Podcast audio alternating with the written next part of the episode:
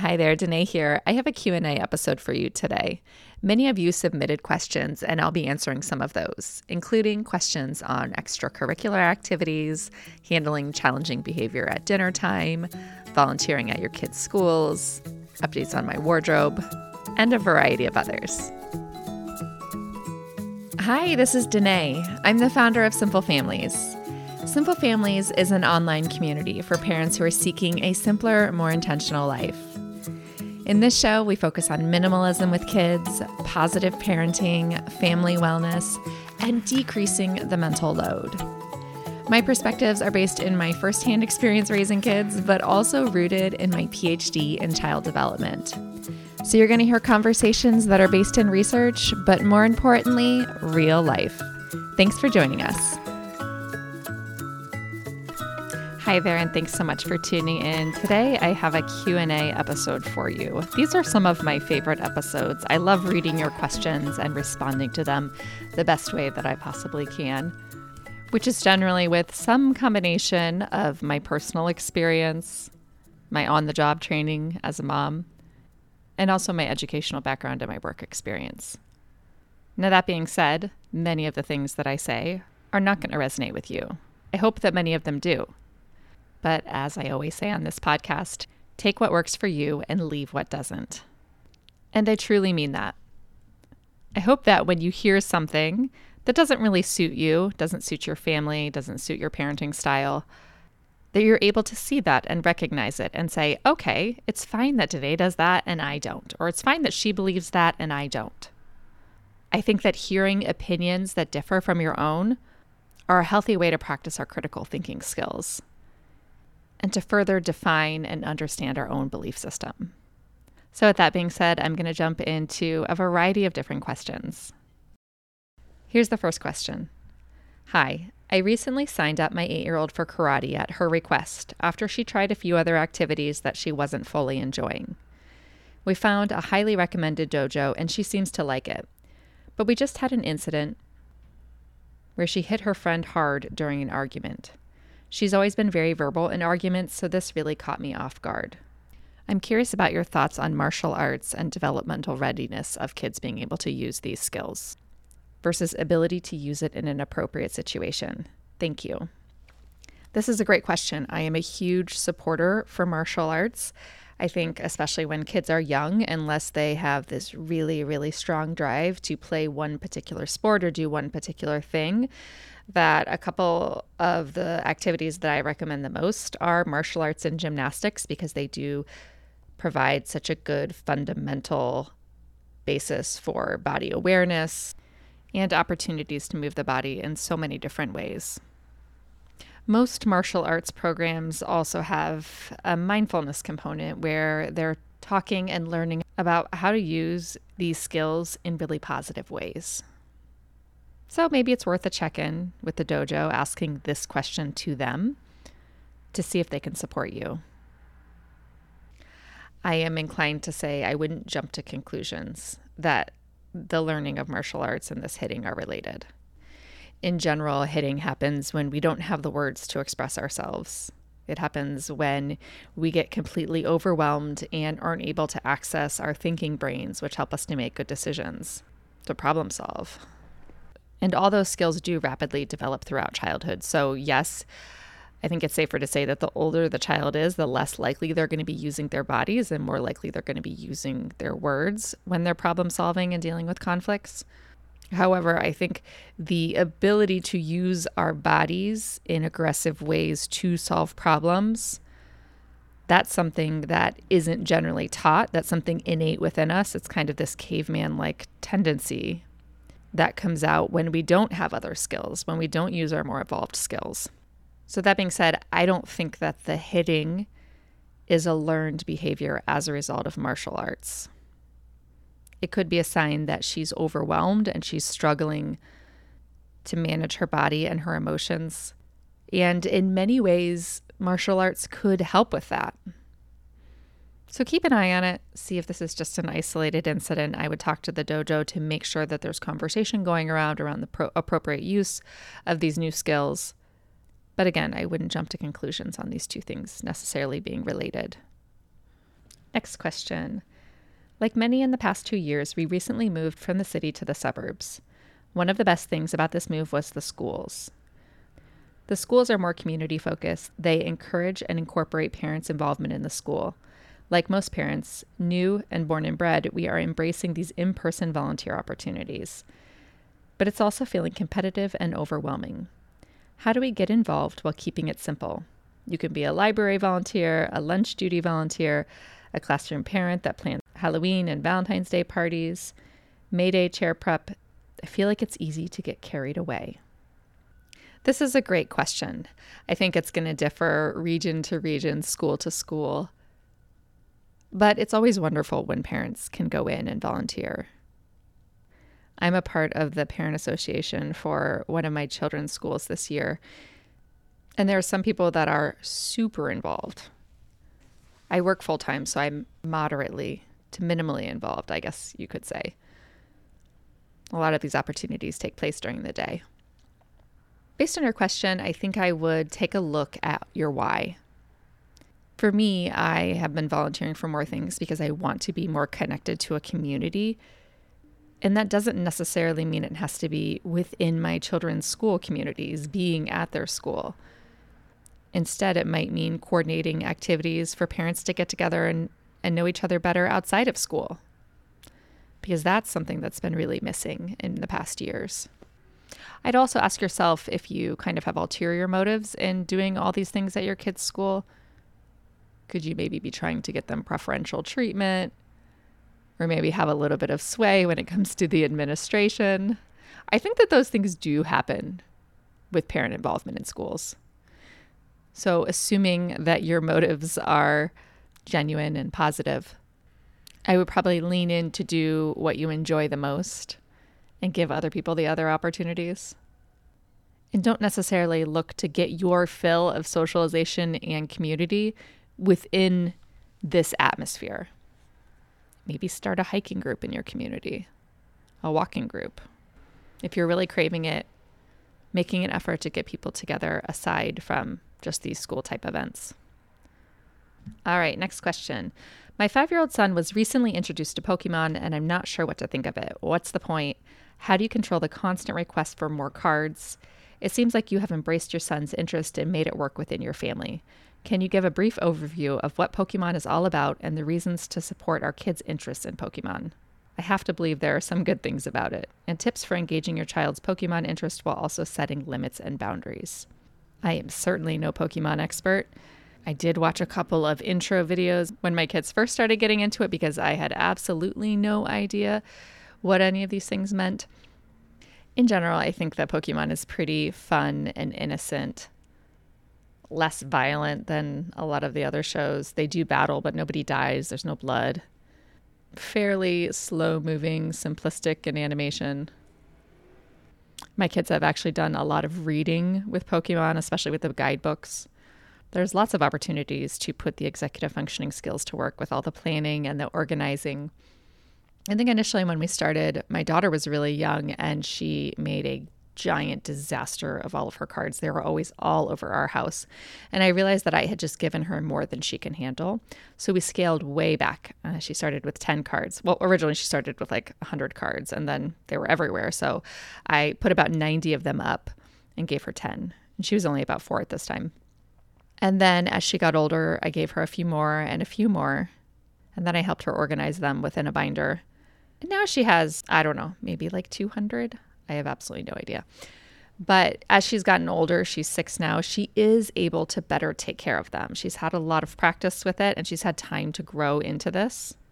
So I would say start small and see what they can handle. My son, on the other hand, is a super organized kid. I don't know where he gets it. He's certainly not from me. From day one, he had all of his cards separated by trainer, by type. I never find a single one of his Pokemon cards on the floor naturally it just comes a lot easier for him. So as a result, he can handle more. He's a little older, he takes good care of them. So he does have more than her. He has two binders. Basically, he takes them over to his friends' houses. They'll flip through them. Sometimes they'll trade some. But it's kind of a conversation starter, something that they talk about, they compare notes on, just a shared common interest. So, yeah, I think Pokemon is great. And in general, anytime that we can support our kids' interests, we should, unless we have a very good reason not to. In supporting their interests, can we help them set boundaries and limits? Yes, for sure. My daughter has recently expressed interest in horseback riding, and my husband is not supportive of this. I think primarily because of the expense associated with horseback riding, and also the fact that we just know nothing about horses. So it feels very foreign to us. But we're going to let her try it. There are going to be limits and there are going to be boundaries. Maybe she'll love it and want to do it forever.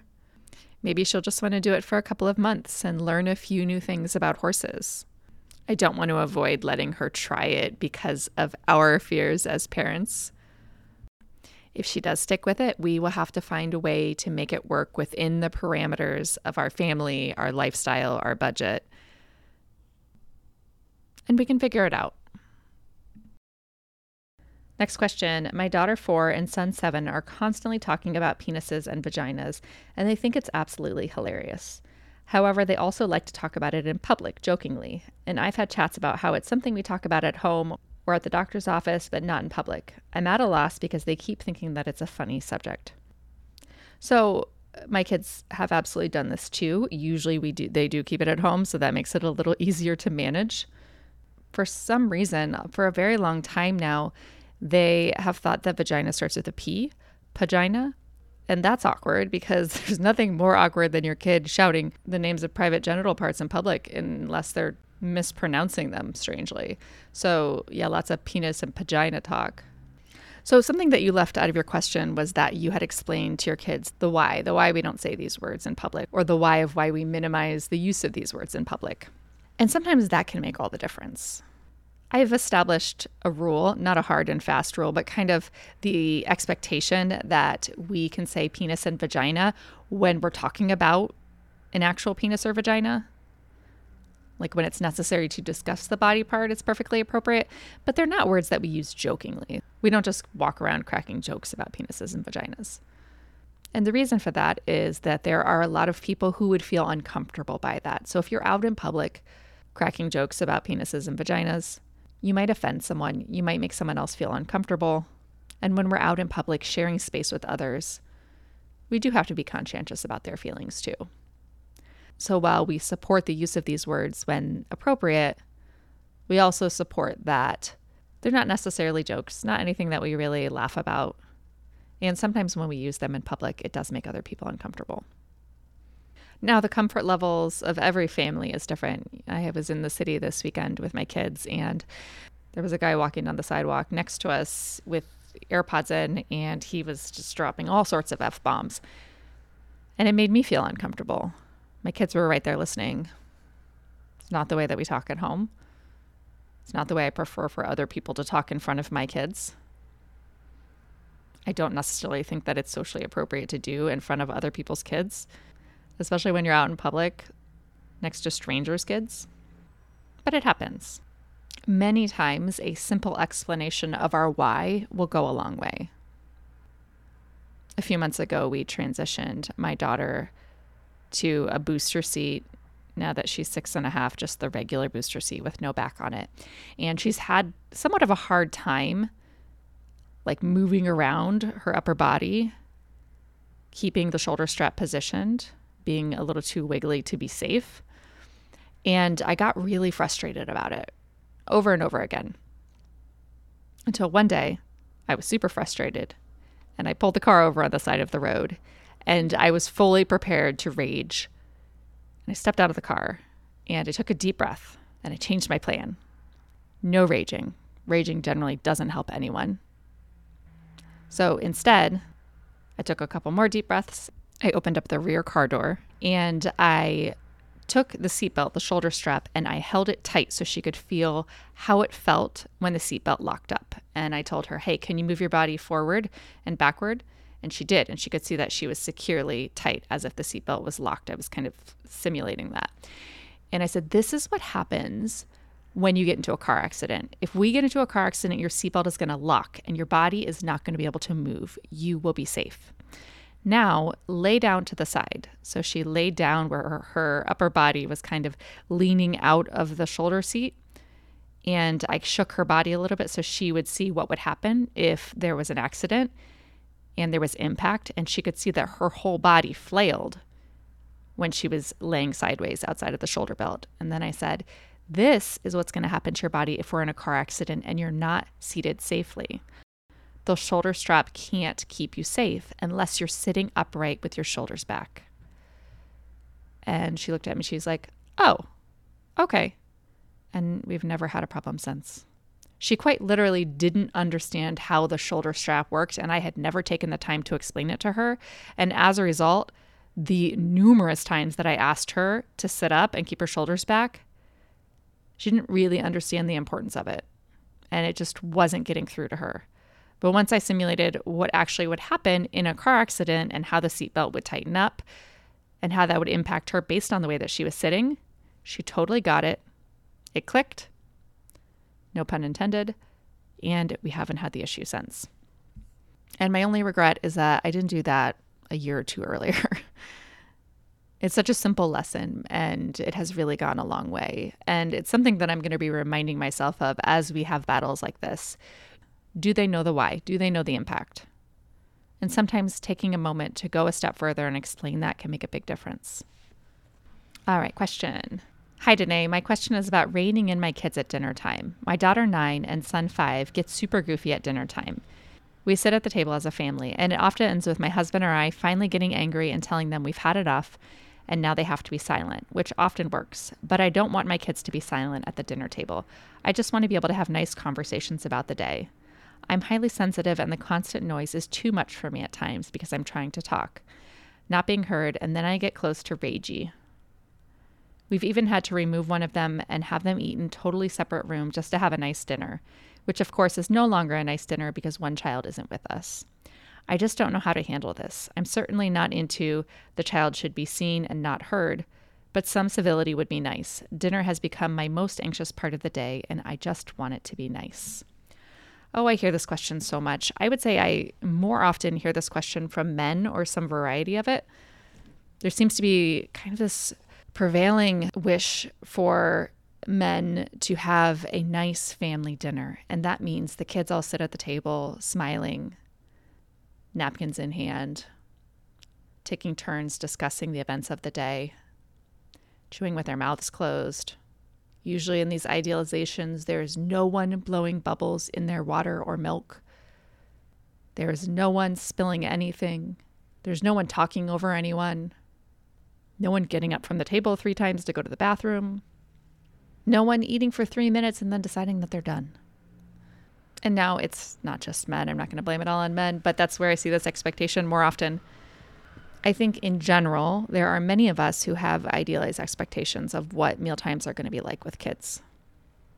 It's the end of the day. We're all super tired, exhausted, probably overdone. And I think we put a lot of pressure on ourselves to make these times quote unquote perfect, which generally means all of the things that I just said. But often they're going to be imperfect. They're going to be messy, physically messy, emotionally messy. If you find that that's the case for your family time and time again, you may be putting a little too much pressure on this. You mentioned that you're highly sensitive, and if that's the case, you probably have a lot of sensitivity building throughout the day, especially if it's auditory sensitivity, if you're sensitive to noises. If you are surrounded by noise throughout the day, it probably weighs heavily on you. So, this kind of end of the day cumulative effect of your overwhelm has built up. So, while you say you don't have a the child should be seen and not heard mentality, you may actually need that mentality in order to have a nice dinner. You may actually need your children to be quiet in order for you to enjoy the dinner, and that might not be possible. We have to make sure that our expectations are actually achievable if you spend all day feeling anxious about how dinner time is going to go, maybe you should try breakfast instead. Or maybe just focus on having nice dinners on the weekends or nice breakfasts together on the weekends. Removing some of that pressure, which might have to do with the frequency of the event, might help everyone to feel a little bit better about it. So see if there's a way that you could meet them in the middle. Understand that they're going to be noisy and they're going to be wiggly and they're going to be imperfect because they're humans. And see if you can make some changes in your expectations or the timing or the frequency to find some rhythms that work better for your family. Right now, my son is not getting home from school until five every night. He attends a specialized school for kids with language based learning differences. And I know for a fact that he busts his butt all day at school. And when he gets home, he needs a break. He has to work two, three, maybe four times harder than most kids. So, since we've moved to this schedule where he doesn't get home until five, he eats his dinner in front of the TV. And that's never something that I ever would have said I was going to do before I was a parent. But I'm leaning into what's best for my family right now. And what's best, especially for my son, is having a full hour to decompress and watch a couple shows when he gets home from school. He spent an entire long school day, an extra long school day, in an environment that is very language rich and language demanding and language doesn't come easy for him. So I'm not making conversational and language demands of him right when he walks in the door. So, family dinners for us right now are happening on Friday, Saturday, and Sunday. And every morning we have breakfast together with our daughter because she gets on the bus later to go to her school. So, while in this season of life we're not all sitting down, the four of us, every single day for dinner together, that's okay we're doing what we need to do to support ourselves and to support the well being of our whole family. All right, I have a lot of rapid fire questions coming up that I'm going to respond to after we take a quick break from our sponsors. The first sponsor for today is KiwiCo. I know how difficult it is to find a holiday gift that keeps kids excited after the day that they open it, but KiwiCo knows a thing or two about delivering fun for all ages and they're here to help you give awesome. With a KiwiCo subscription, you're getting so much more than a toy. You're going to get a season of discovery and experiences delivered straight to your door. Each box is kid approved with a crew of kid testers to ensure that they're age appropriate and seriously fun. If I had to look back over this year and pick the best project that we've done, it's definitely going to be the air hockey table. We actually built a functioning air hockey table in our dining room that was fun not only in the building and constructing part, but also in the playing the game part too. So go above and beyond a trendy toy with a subscription that keeps on giving. Give awesome this holiday season with KiwiCo. Get your first month of any crate line free at kiwico.com forward slash simple. That's your first month free at K-I-W-I-C-O dot com slash simple. Our second sponsor for today is Organifi. Organifi is a new sponsor on the podcast, but one that I wish I had found sooner. It's a line of organic superfood blends that offer plant based nutrition with high quality ingredients. Each Organifi blend is science backed to craft the most effective doses with ingredients that are organic and free of fillers, while still containing less than 3 grams of sugar per serving. I love the Organifi Gold, which is intended to be a nighttime drink. It's been a great way to finish my days. Each Organifi blend is easy to use by simply mixing it with water or your favorite beverage on the go. They don't compromise quality for taste. In fact, Organifi takes pride in offering the best tasting superfood products at a price that works out to less than $3 a day. You can experience Organifi's high quality superfoods without breaking the bank. Head over to Organifi.com forward slash simple and use the code SIMPLE for 20% off your first order. That's Organifi.com forward slash simple and use the code SIMPLE for 20% off your first order. The final sponsor for today is Prep Dish. I have been using Prep Dish for years and I'm still talking about it all the time. I was actually just sharing it with another mom this morning who was saying that she was currently doing a meal planning delivery service that didn't seem to quite be working out. I told her about Prep Dish and why it's different. It's different because you're not actually getting food delivered to you. You're ordering your groceries or going to the store and getting your groceries the same way that you always have. But now you have a meal plan. You have some structure in how to prepare the food so that you save time, you save energy, and you save your mental load. I can't even imagine going back to meal planning the way that I used to do, which was basically not at all and essentially winging it. It feels so much better now that I have Prep Dish in my life. If you haven't tried Prep Dish, I highly recommend it. I cook gluten free at home and I find that the menus are really easy to substitute and mostly generally gluten free to start with. The super fast menu is always my favorite. Go to prepdish.com forward slash families to get two weeks free. That's prepdish.com forward slash families. Thanks for supporting our sponsors. They help to keep this show in business. Back to today's episode. All right, I have a series now of simple questions that I'm going to try to get through pretty quickly. I'm not going to dive too deeply on these. All right, the first one How to best help kids misbehavior when they seek approval from others. Well, if the others that they're seeking approval from are peers, then you might find that peer correction is actually the most effective thing. You think about something simple like nose picking. A parent can tell a kid to stop picking their nose a hundred times, but when the kid next to them at school asks them, they listen. Sometimes we want to correct our kids so that they don't have to experience peer correction, which is often more associated with humiliation. But peer correction is part of growing and learning and the socialization process to some extent. So I don't think we should shy away from peer correction altogether, but instead check ourselves and know that we're not going to be able to prevent all of our kids' struggles. Next question How did you find Spanish classes for the kids while you were in Mexico? So they were amazing. Um, my kids are not fluent, not even close to being conversational. In fact, I think the the phrase that they practiced the most was "Yo quiero crepas de Nutellas." So they learned how to order Nutella crepes in Mexico, which doesn't seem to make a lot of sense, but that's how they decided they wanted to use their Spanish most often. So the classes were really basic and fun. They were doing two hours of more table work in the mornings, and then two hours where they would go out to a museum or they'd make a pinata. Other more experiential stuff like make chocolate at a chocolate factory. But overall, low pressure, fun. And they did have opportunities to practice some little bits of Spanish, which is really all they know at this point, by um, shopping at the markets and ordering at restaurants.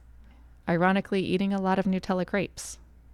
I have studied Spanish in a couple of different countries for a period of a few months at a time before.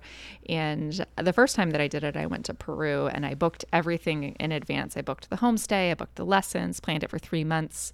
I was taking a sabbatical from my social work job when I was 25. I knew within the first week that I had made a mistake. I didn't really love the school that I was at, I didn't love the homestay that I was at. I wanted to pivot. So I kind of just started walking around and found a school that was a better fit for my needs and found a hostel that I wanted to stay in instead of the homestay. So, following that experience, that kind of just wander around and find something that's a good fit, that's what I have done subsequently. So, my husband and I spent two months in Costa Rica studying Spanish um, before we had kids, and we did the same thing. We just got there, walked around, looked at the schools, talked to the people working there, and signed up when we got there. Um, so that's what we did this summer in Mexico. I kind of got the name of a few different language schools locally, and I knew I wanted to choose the one that just had the most kids at it. And I didn't know what that was going to be on any given week when we got there, and they didn't really know either. So it was hard to plan that in advance. So when we arrived, we arrived on a Sunday, and then on Monday, we started walking around, checking out the different schools, asking how many kids were attending, because most of the Spanish language schools are really intended for adults, but they also have kids classes if there are enough kids there. So we chose the school that had the most number of kids, and that was really fun for my kids to have other kids around. So we're planning to go back again next summer. We're going to stay at the same Airbnb and go back to the same school. Anyone who wants to check out the school, I'd be happy to send you the name of it. It's not a Spanish language school, especially for kids, but if there are enough kids, then it can be pretty fun. Next question My kids keep leaving their laundry all over the place. Help. So I'm hoping you heard my episode on on making mornings more manageable because I talked a little bit about this. For us, the management of the laundry has been the most simple when we just have one hamper that is centrally placed between our bedrooms. That way, no one has a hamper in their bedroom per se, but it's outside in the hallway. That means there are only two places that clothing really needs to be either in the drawers or in the hamper. I think when we have a lot of hampers, the hampers tend to get overwhelming. The laundry tends to accumulate quickly because it's kind of dispersed equally amongst all the hampers. So we've also done a lot of reminding and cheering our kids on when they do remember. And they don't always remember. And my son does always remember because that's who he is. He's extraordinarily tidy and organized as I've said before. and it's funny, actually, raising this child has made me understand how truly brain based our tidiness levels are. Because I am quite a tornado, as is my daughter, and both my husband and son are very naturally tidy. And none of his tidiness did he learn from me, nor really was ever taught to him. It was something that he naturally adapted to. And my daughter, on the other hand, has struggled just like I struggled most of my life with putting things back where they belong. So it's going to be part of her journey. So there's some patience involved in that and some encouragement too. All right, how do you transition to letting kids choose some meals and foods? An easy way to do this for us has been really only keeping foods in our house that we are happy to have our kids eat. I think if we keep a bunch of junk foods that we don't want our kids begging for and asking for, then it makes it easy to set some limits and boundaries. So, keeping only the foods in the house that we really want our kids to eat has allowed us to let them make choices for themselves. Now, something that recently I have started doing, which has been working exceptionally well when it comes to sweets and desserts, is that when I'm ordering the groceries, which is usually happening on Saturday mornings as we speak, each person in the family chooses a box of ice cream or popsicles or po- ice pops, whatever they are. They're usually a box of four to six. And that's their box. Nobody's allowed to touch your box. You can eat it at whatever pace suits you. You want to eat the whole box in one day? You do you. You want to eat one a week and save your box for a month? That's okay too. You want to trade one with somebody else and they want to trade with you? Great. You are in charge of rationing out your box of goodies. And oh my gosh, this has worked way better than I could have ever anticipated.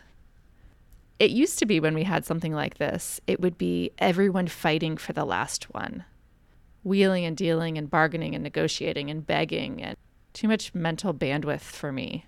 As parents, we have to spend so much time setting limits. Do we really need one additional thing in our life to set limits over, like popsicles? No, we don't. So, did my son eat an entire box of ice cream sandwiches yesterday? Yes, he did. Am I okay with that? Yes, I am.